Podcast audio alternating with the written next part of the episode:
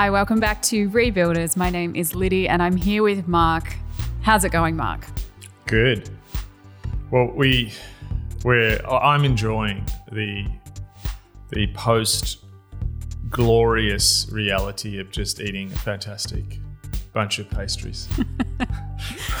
which which it's funny like i realized which just before we were getting prepared to come on air we all were speak, speaking about food for about 10 minutes which i realize is a melbourne thing. This is what i've noticed. To chat about food. See, some some things aren't changing in our world. no. Well i mean we couldn't go and get the food. We did for the intrepid listener. We um, had to order it through the network.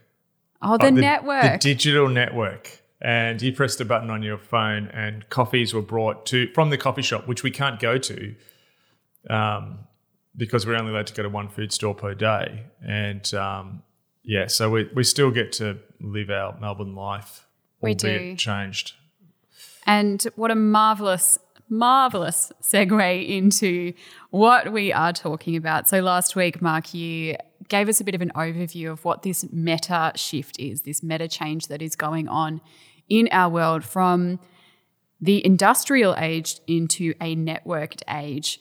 And we can see and feel this happening around us. But today we're going to unpack a little bit more about what a network actually looks like. What does this mean? What are the implications? So, Mark, can you explain why this is important for leaders? Why are we even talking about this? Well, I think like one of, one of the great passions uh, I have and God's really built in me in the last few years has been the desire to see the church renewed, individuals renewed, the world renewed through Christ. And I think you know to lead into renewal in the next stage, you know, there's there's always this process of reading the culture in order to know how to serve the culture. And you know, and I think part of understanding what renewal look like in the next phase requires us to understand how networks work. Um, Peter Senge um, wrote a book um, actually arguing a few years ago now, it's maybe 15, 20 years ago, called The Fifth Discipline. And he was arguing for leaders uh, very early on to make this change in their thinking. Um, and that without an understanding of networks and systems, that leaders, um, and here's the quote, end up painting lovely pictures of the future with no deep understanding of the forces that must be mastered to move from here to there. Without systems or network thinking, the seed of vision falls on harsh soil. And that quote, you know, I read years and years ago when I looked at that book and just picked it up again recently. And it just so struck me. Like, in some ways, you know, I've had so many people say, I had my plans for 2020. There's this joke, like, my plans are gone for 2020. Um, but that's like, you know, without systems or network thinking, the seed of vision falls on harsh soil. And just as I think 2020 and the COVID 19 uh, virus upended many of our visions and plans, particularly as a church, our, our church life completely changed. I think the same is going to happen as the networked world continues to disrupt. And you know, Senge talks about, and other people speak about this too. The idea of almost like the old model um, was, you know, here's a vision. We're just going to bang towards it, and through building the right institution, exercising the right kind of leadership and power, we can get to that vision through grunt and determination. And really, that sort of thinking is dependent upon the environment not changing. Yes. Um, but as we'll learn, a networked world is a world of constant disruptions. Um, so we need an understanding. Um, Joshua Cooper Ramo, um, who writes about networks, he he has this word he calls it the seventh sense, which is almost this intuitive feel that you have to have for how networks work. Um, and you know, I believe that you know most of us, as we spoke about last episode, really our understanding of leadership, of of influence, of how organizations work, how how the world and culture works, is shaped by the old industrial age. Um, but we now need to, I think, develop that seventh sense. You know, he defines the seventh sense, in short, is the ability to look at any object and see the way in which it is changed by connection.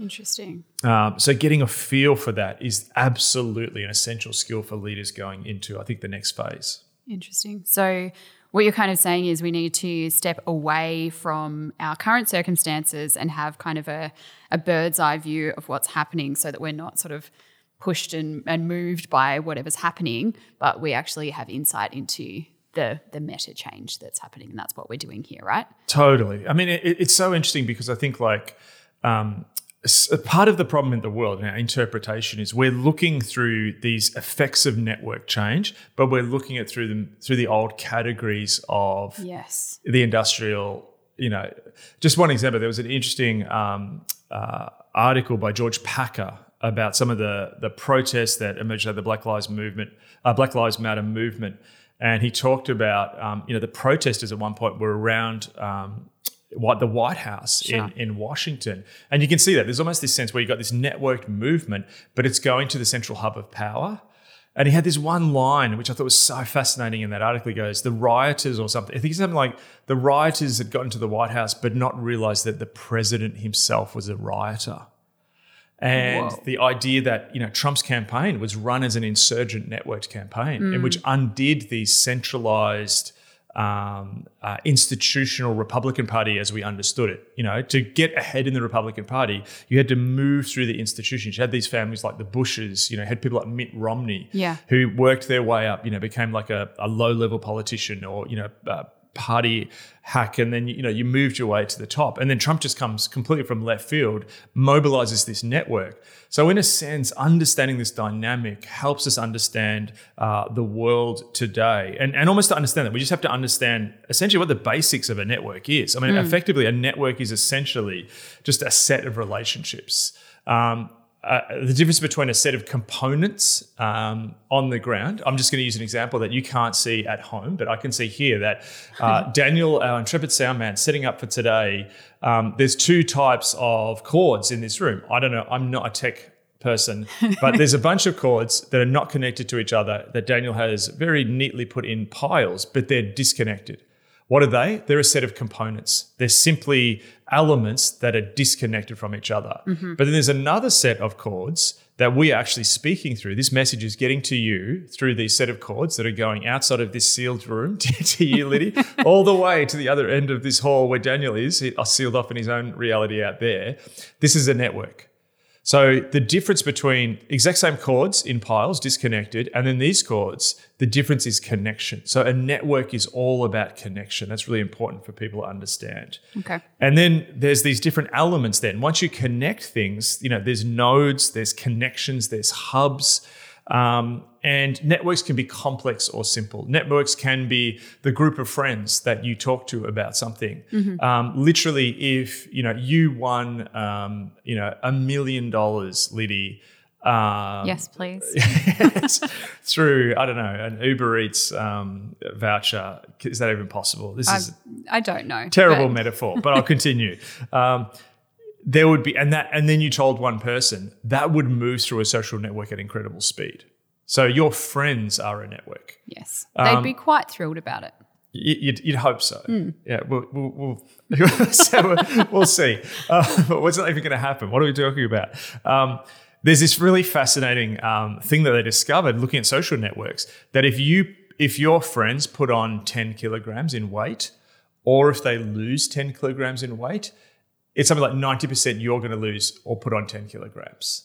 Now, no one's telling you to do this. This is the power of social networks. Um, so, everything from the group of friends that you hang out with to um, how news travels. Um, I mean, you think about that classic um, six degrees of separation Yes. um, experiment.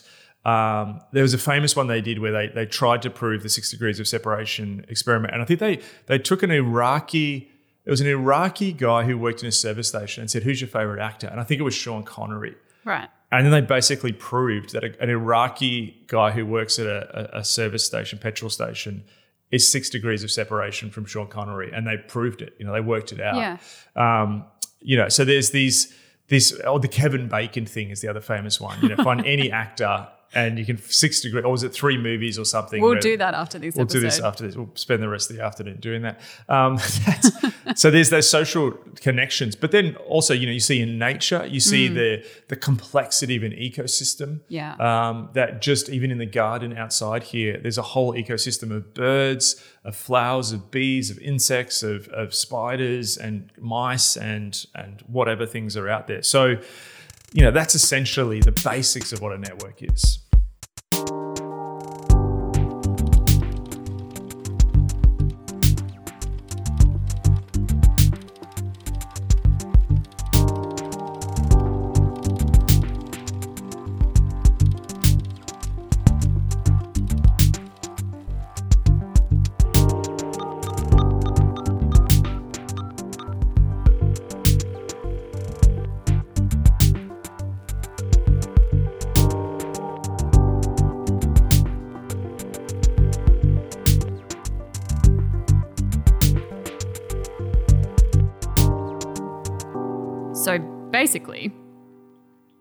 Networks are connecting things. Yes. They are connections primarily. Yes. But there's an extra thing, and this is really key to understand. Okay. Like just just as I said with those cords, mm-hmm. once you connect them, you change them.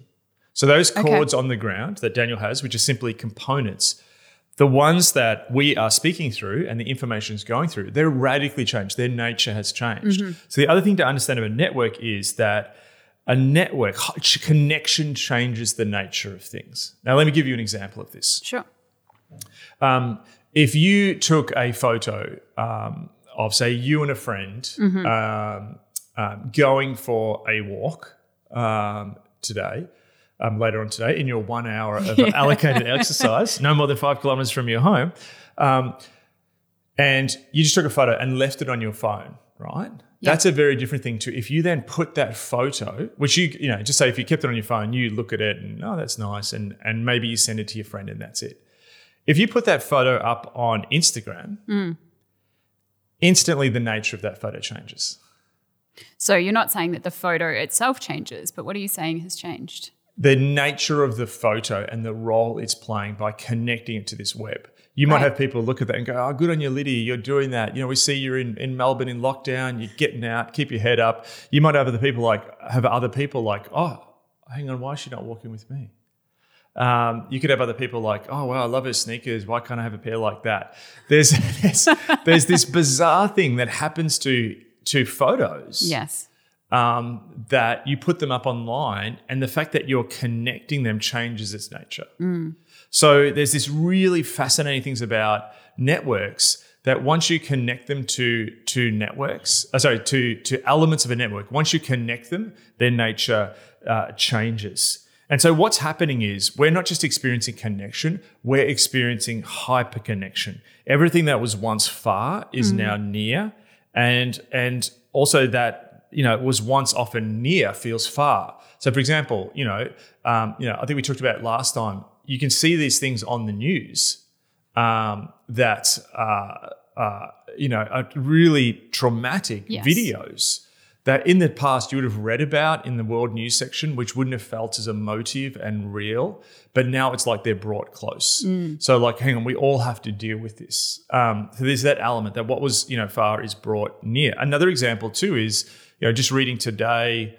Um, you know, New Zealand, after 100 days of no infections from coronavirus, um, has first community transmission. And you know, just just literally looking at before we came on on air, that you know, there's a theory that actually that could have done through packaging, through freight, and they're found in uh, in some markets in China that I think it's frozen seafood had coronavirus on it. Yes. So uh, you think about that because New Zealand is in a network. Um, where 100 years ago, people would have been eating fish in New Zealand, but it would have been caught most likely in waters off New Zealand. Yeah, sure. But now, frozen fish in a port in China, someone touches that with coronavirus. So it brings what was far near. Mm. But then, weirdly, the other thing with a network is you don't talk to people in your own street. You don't No. need to. It's been really interesting with coronavirus, like how much we have become more connected in lockdown to our streets. I was in my street yesterday talking to neighbors. Um, before connection, you didn't have to do this. So networks bring things that were far close and make things that are close far simultaneously. And it's really interesting. I guess I guess the last bit on um, how connection changes things is in many ways the modern period, um, you know, which began with the Enlightenment and the modern age, um, was really about disconnection. So what you had is you had people who grew up in the same area. They're often sort of connected to almost like tribe, land, religion. And then in the modern age, it was all about movement. It was about the disconnection of individuals from their family culture, from their ethnic culture, from their um, you know tribal or customs or religion. And there was this idea that people would move to cities, and secularism was all about the fact that these people had become disconnected. And Yes. you know, you look at people like Georg Simmel and you know Weber, and these people were really concerned. In the early sociologists were concerned about the disconnected individual who experienced you know, what they called anomie, this meaninglessness of uh-huh. disconnection and lostness. And and you know, Emil Durkheim wrote a book on suicide, and he was the first sort of real study on suicide. And one of his arguments that as people move away from those traditional places of connection, they become adrift in the world. And this is one of the reasons that they harm themselves. But what's really interesting now is that's defined the modern age, the individual doing their own thing. The modern age has been defined philosophically by freedom. Um, yeah, and again, too, we talked about America as the yes. sort of emblematic nation of the industrial era. America really was defined by almost hyper freedom. You can always continue to move west. You can always reinvent yourself. You know, the sky's the limit. Um, but what's so interesting at the moment is we're moving from a, an age where we've been defined by disconnection, and now individualism and radical individualism is being subverted by hyper connection.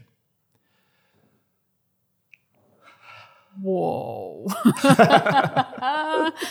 so, COVID 19 is the classic example of this. The classic thing is, mate, I can do what I want. I'm not harming you. Let me live my life. I want to do what I want. You know, I can, if I want to go and get a Big Mac at 2.30 a.m., it's not harming anyone. Yeah. You know, in Melbourne last night, we had two young adults who live streamed themselves breaking curfew and going to McDonald's at 2.30 a.m. And, you know, they've since been fined as the police saw that video. And what that's done is it's radically changed these sort of things like I can just get away with this and it's not going to yeah. affect anyone.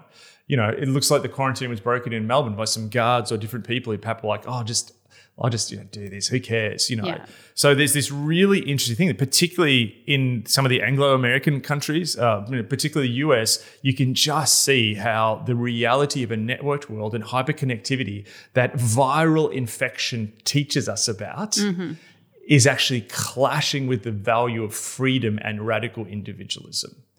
And almost all our political understandings, born out of the Enlightenment and that period of disconnection, were based in a political philosophy of individual freedom. Mm-hmm. But a hyper connected world is now bringing that, you know, we have to rethink that, is what a lot of people are saying. So, for example, China, um, you know, has been able to track um, the virus um, through people's cell phones because they have a lower value on individual freedom.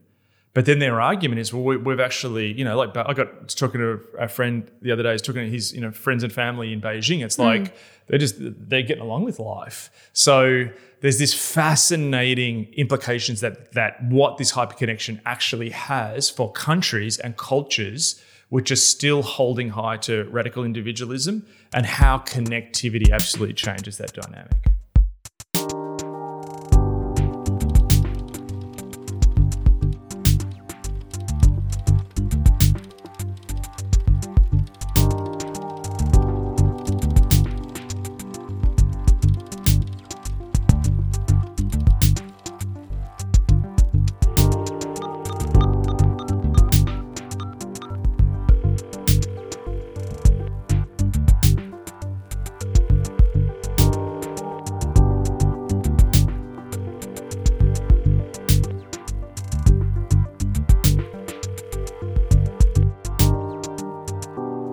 Well, if the industrial age had particular kind of rules that governed how it worked, are there unspoken rules that govern networked societies, networked age? Yeah, absolutely. So, you know, networks, one of the really interesting things is scientists have studied networks, be they social networks, um, be they networks in nature, is that they've discovered these rules. Um, a scientist, I think he writes for Nature um, Journal, uh, Mark Buchanan wrote a book called Small Worlds about nature's hidden networks. And it's really interesting how they discovered that networks be you know they different parts of nature different parts of social world follow these really similar rules. How the internet is developing is actually developed in a really similar way to some stuff we've seen in nature. Mm-hmm. and it's really interesting he has this line where he says it's almost as if this is a divine design. Oh and he says it's almost supernatural. Thought, oh, that's really really interesting. Um, and again to you know like i guess bringing up um, you know that point of individualism and Western individualism um, is that one of the dynamics of networks is really interrelationship and causation. So something, this is the butterfly effect, something mm-hmm. happening over here has the potential to affect the whole of the network. So in a network, small things can have big effects. Yeah. Okay. And again, COVID nineteen. You know, Classic example. classic example. Whether you know whether it was the the wet market in Wuhan, did it you know break out of the the laboratory there? Who knows? But somewhere, probably someone made a small mistake or a tiny thing happened, and it's had this huge influence in the world. Um, you know, small things in a network. Um, you know, I just watched the Chernobyl.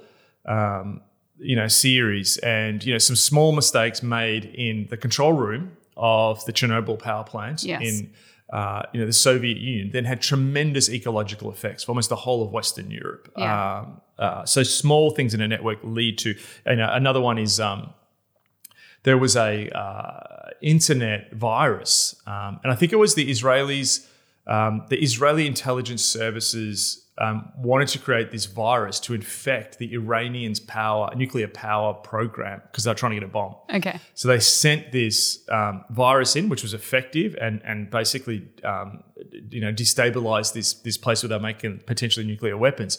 But then it broke free and went around the entire world and became a a uh, I've forgotten the name of it, but it became like a computer virus that affected the entire world uh, of computers because once something gets into a network, causation means things multiply. Yeah. And so, in a sense, um, you know, to, we, you know, this comes back to the point that we really need to understand that the rules have changed, and we need to gain a sense of what this seven senses, you know, Cooper Ramo calls it, this sense of how do we operate now with this new set of rules. Yeah. Okay. So, with this in mind, how does this impact the church? What are the implications for church? I think there's a, there's a couple of really really important ones. I, I think I think first of all, a lot of our conversation around church, again informed by that industrial understanding, Yeah. talks about disconnection. So, for example, oh, you know, either you're hiding from the world or you're trying to engage the world. And I think network completely undoes this sort of thinking that almost this idea of like I'm in a Christian ghetto sealed off from the world. Um, and you know, there's been a lot of talk um, in the last few years. You know, people talk about things like the Benedict option, Rod Dreher's book, which is almost like you know arguing Christians in the United States and Europe should just retreat from culture and let culture do its thing.